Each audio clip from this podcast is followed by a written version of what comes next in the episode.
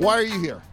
Oh, to support the writers. It's automation and the gig economy are ruining great work for everybody, and, and the writers are just the, one of the newest um, labor forces to be subject to this kind of um, race to the bottom. This is the Labor Radio Podcast Daily for Tuesday, June 6th. And I'll tell you, you know, you usually think about strikes, right? You see strikes all the time in Chicago, construction, construction. This is a white collar strike, right? You don't see a lot of white collar strikes. You think of writers, especially somebody that wrote Dungeons and Dragons, you think that you're, you know, the super rich guy living in a, you know, giant house or whatever, and that's not the case.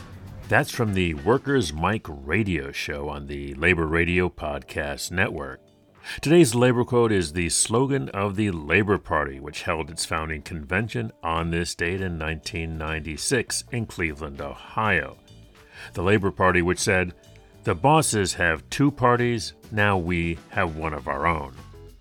In today's labor history, on this date in 1937, a general strike by some 12,000 auto workers and others in Lansing, Michigan, shut down the city for a month in what was to become known as the city's labor holiday.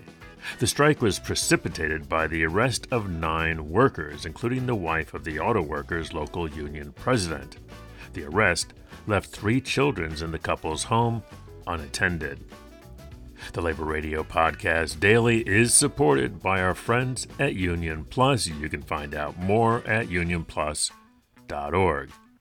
This has been Chris Garlock for the Labor Radio Podcast Network. Find all our shows at laborradionetwork.org.